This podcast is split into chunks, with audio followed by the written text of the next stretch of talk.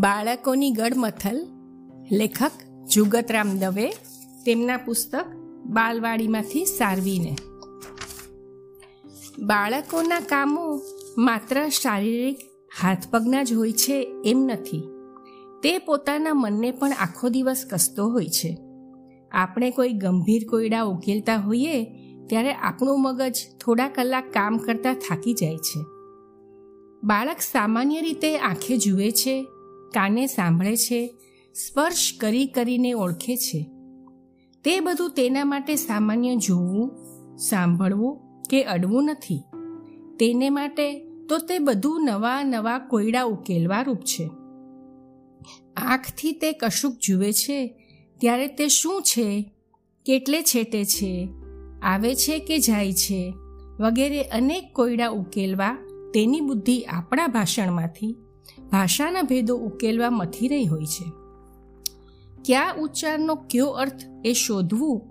આગળ સાંભળેલા શબ્દના સ્મરણ સાથે તેને સરખાવતા રહેવું. અનુમાનમાં ભૂલ થાય ત્યારે અંદરથી અકળાવવું અને છેવટે ભૂલ સુધારી લેવી એ રીતે તેનું મંથન ચાલતું રહે છે. વળી આપણે તો અનેક પ્રકારની સિદ્ધિ અને વક્ર ઉક્તિઓ કરતા હોઈએ છીએ. તેમાં અનેક અલંકારો અને રસો વાપરતા હોઈએ છીએ. તે બધું સમજી સાંભળેલ ભાષણનો યથાર્થ અર્થ સમજવો, આ તેને માટે કેટલું માનસિક પરિશ્રમનું કામ છે?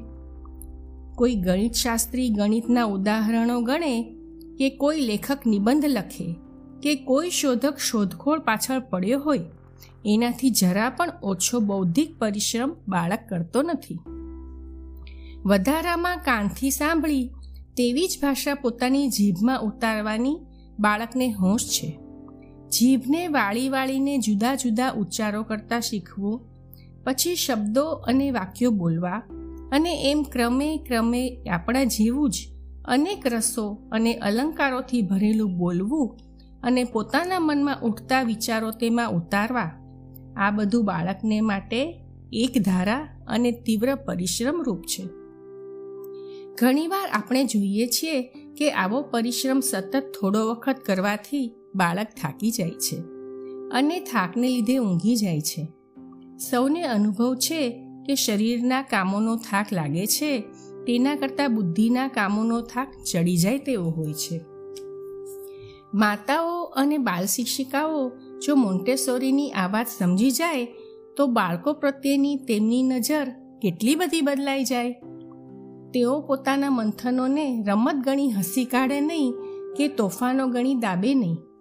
પરંતુ પૂર્ણ સહાનુભૂતિથી તેમનું અવલોકન કરે. તેમના પરિશ્રમ દરમિયાન તેઓ વખતો વખત નાની નાની સિદ્ધિઓ પ્રાપ્ત કરે ત્યારે હર્ષથી તેમને વધાવે, અભિનંદન આપે. ક્યારેક ખરી તકે ખરી મદદ સહેજ સાજ પહોંચાડી તેમને ઉત્તેજન પણ આપતા રહે. ડૉક્ટર મોન્ટેસોરીની આ દ્રષ્ટિનો ખ્યાલ ન હોવાથી આપણા કુટુંબોમાં અને બાલવાડીઓમાં બાળકોની કેવી દુર્દશા થાય છે તે વિચારવા જેવું છે.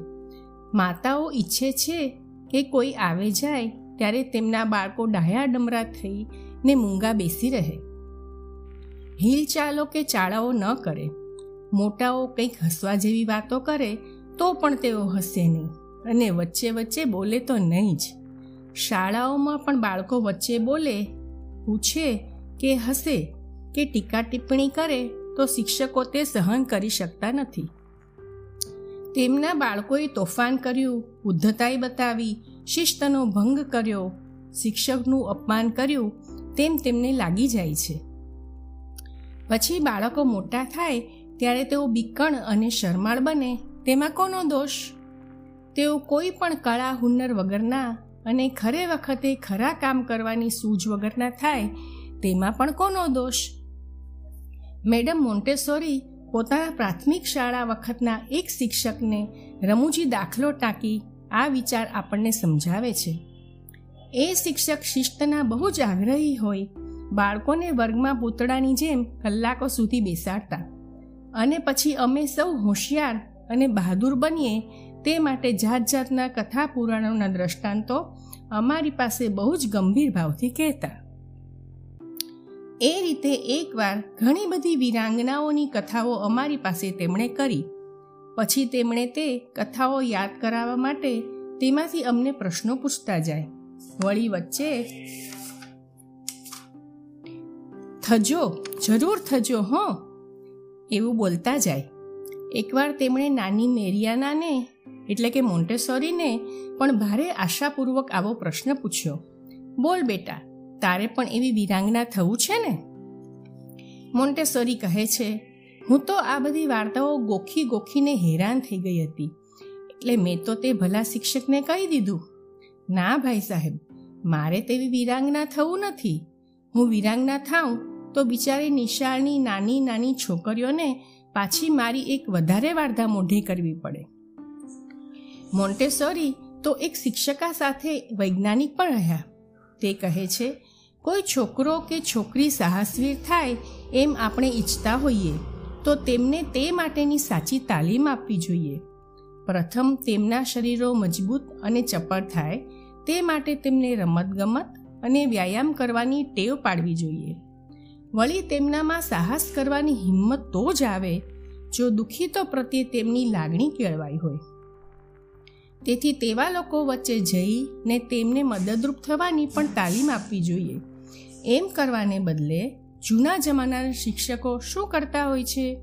તેઓ બાળકોને પૂતળાની જેમ બેસાડી રાખે છે. ચૂંચા કરવા દેતા નથી, તેમના શરીરને જકડાવી નાખે છે અને પછી તેમના કાનમાં મોટા મોટા મલ્લો અને યોદ્ધાઓની કહાણીઓ ભરે છે. મોન્ટેસોરીનું માનવું ખરું છે કે આ તો બાળકોને સાહસી અને વીર બનાવવાની નહીં, પણ એથી ઉલટા જ બનાવવાની કેળવણી થઈ. અસ્તુ, નમસ્તે.